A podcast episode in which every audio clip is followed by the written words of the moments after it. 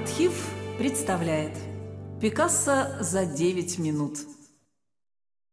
Вряд ли можно найти человека, который не слышал имени Пабло Пикассо и не видел репродукции картины «Девочка на шаре». Правда, у тех, кто далек от мира живописи, наверняка есть немало вопросов. Чем знаменит Пикассо? Почему искусствоведы причисляют его к величайшим художникам XX века? И вообще, как правильно произносить Пикассо или Пикассо? Артхив представляет Блиц-обзор, посвященный одному из самых революционных и спорных художников XX века. Начнем с имени. Пабло Пикассо родился в 1881 году в Испании, но большую часть жизни провел во Франции. Поэтому испанское Пикассо часто произносят на французский манер с ударением на последний слог – между прочим, это сокращенный вариант имени, но об этом чуть позже. Творческая биография Пикассо по своей продолжительности почти равна его жизни. Пабло начал рисовать, будучи ребенком. Его отец был учителем рисования. Он и дал первые уроки будущему мастеру. Самая ранняя из сохранившихся работ Пикассо «Пикадор» была написана в 1889 Мальчику было всего 8 лет. С 13 лет он обучался в школе искусств в городе Ла-Корунья, а уже в 14 сдал экзамены и поступил в школу изящных искусств в Барселоне. Кстати, примерно в это время он поклялся, что бросит живопись, если Всевышний сохранит жизнь его тяжело заболевшей сестре. Увы, девочка умерла. Но Пабло не сдержал обещания и продолжил заниматься любимым делом.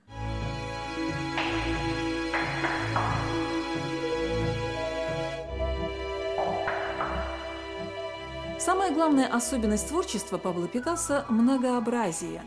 Он работал в разных жанрах и направлениях, и в каждом добился успеха, в каждом создал шедевры.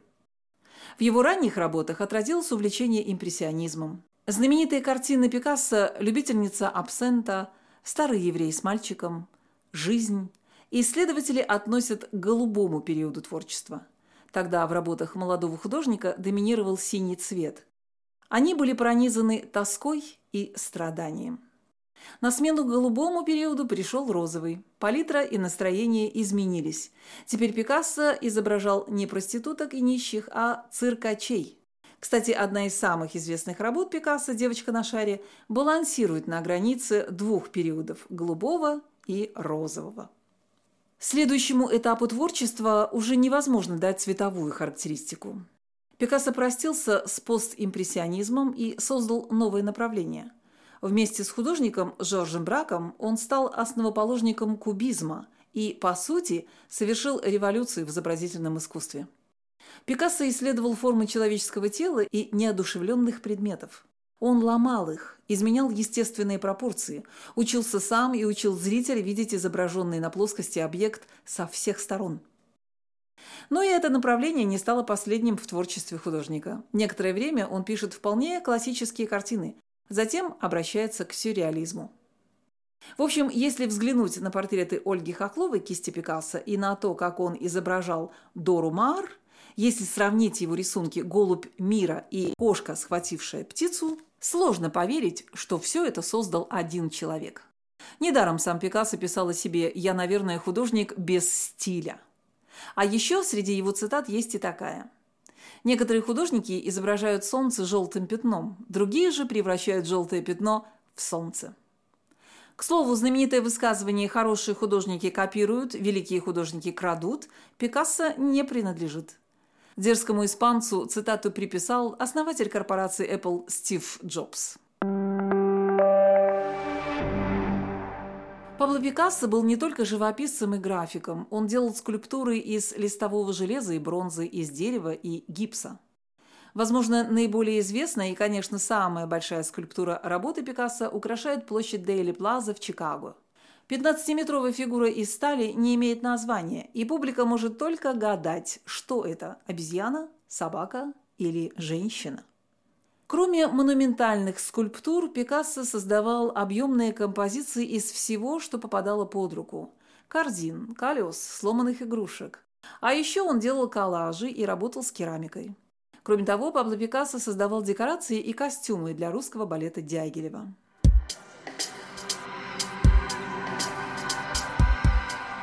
Личная жизнь Пабло Пикассо отличалась тем же непостоянством, что и его творчество. Биографы находят тому множество обоснований. Это и впечатлительная натура творца, и страх смерти, преследовавший художника, и эгоизм, и стремление стать моложе рядом с юной спутницей. Пикассо часто влюблялся и часто изменял своим возлюбленным. Официально женат он был дважды. Первый раз на балерине из группы Дягилева Ольги Хохловой. У Пабла и Ольги родился сын. Они прожили вместе 18 лет, а затем разошлись. Жаклин Рок, которая впоследствии стала его второй женой, Пикассо познакомился, когда ему было 72 года. Жаклин была младше его на 46 лет. За время ухаживания и затем в течение 11 лет совместной жизни Пикассо написал более 400 ее портретов. Кроме двух законных браков, в жизни художника было немало легких увлечений и серьезных романов. Заканчивались они, как правило, одинаково. Пикассо находил новую музу и возлюбленную. Оставленные им женщины переживали душевный кризис, страдали от депрессии, оказывались в психиатрических клиниках. Кажется, крепче всех была художница Мари Франсуаза Жило. После нескольких лет совместной жизни с Пикассо Франсуаза ушла от него, забрав двоих детей, которые родились в этом союзе. Кстати, младшая из них стала модельером и дизайнером. Это Палома Пикассо. Сама Франсуаза Жило впоследствии издала мемуары «Моя жизнь с Пикассо», она живет и здравствует, и в 2021 в ноябре Франсуазе Жило 100 лет.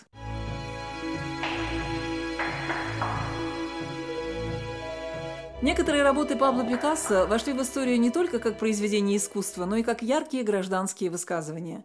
Пикассо был пацифистом, и самым известным антивоенным его манифестом стала картина «Герника». Огромное монохромное полотно посвящено уничтожению немецкой авиации одноименного испанского городка.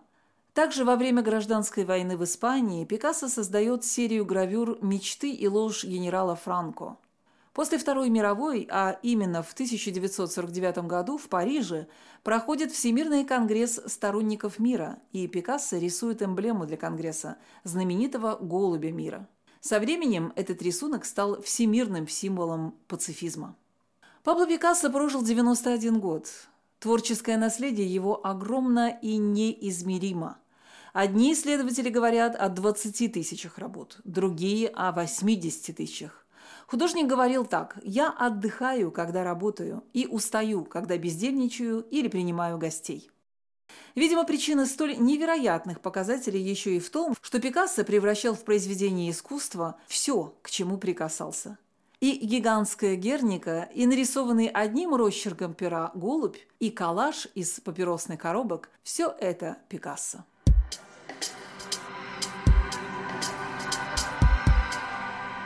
А теперь о ценах, благо они зафиксированы абсолютно точно.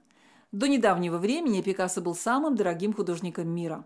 На аукционе Кристи в 2015 году его картина «Алжирские женщины» была продана за 179 миллионов долларов. Этот рекорд был побит в 2017 -м.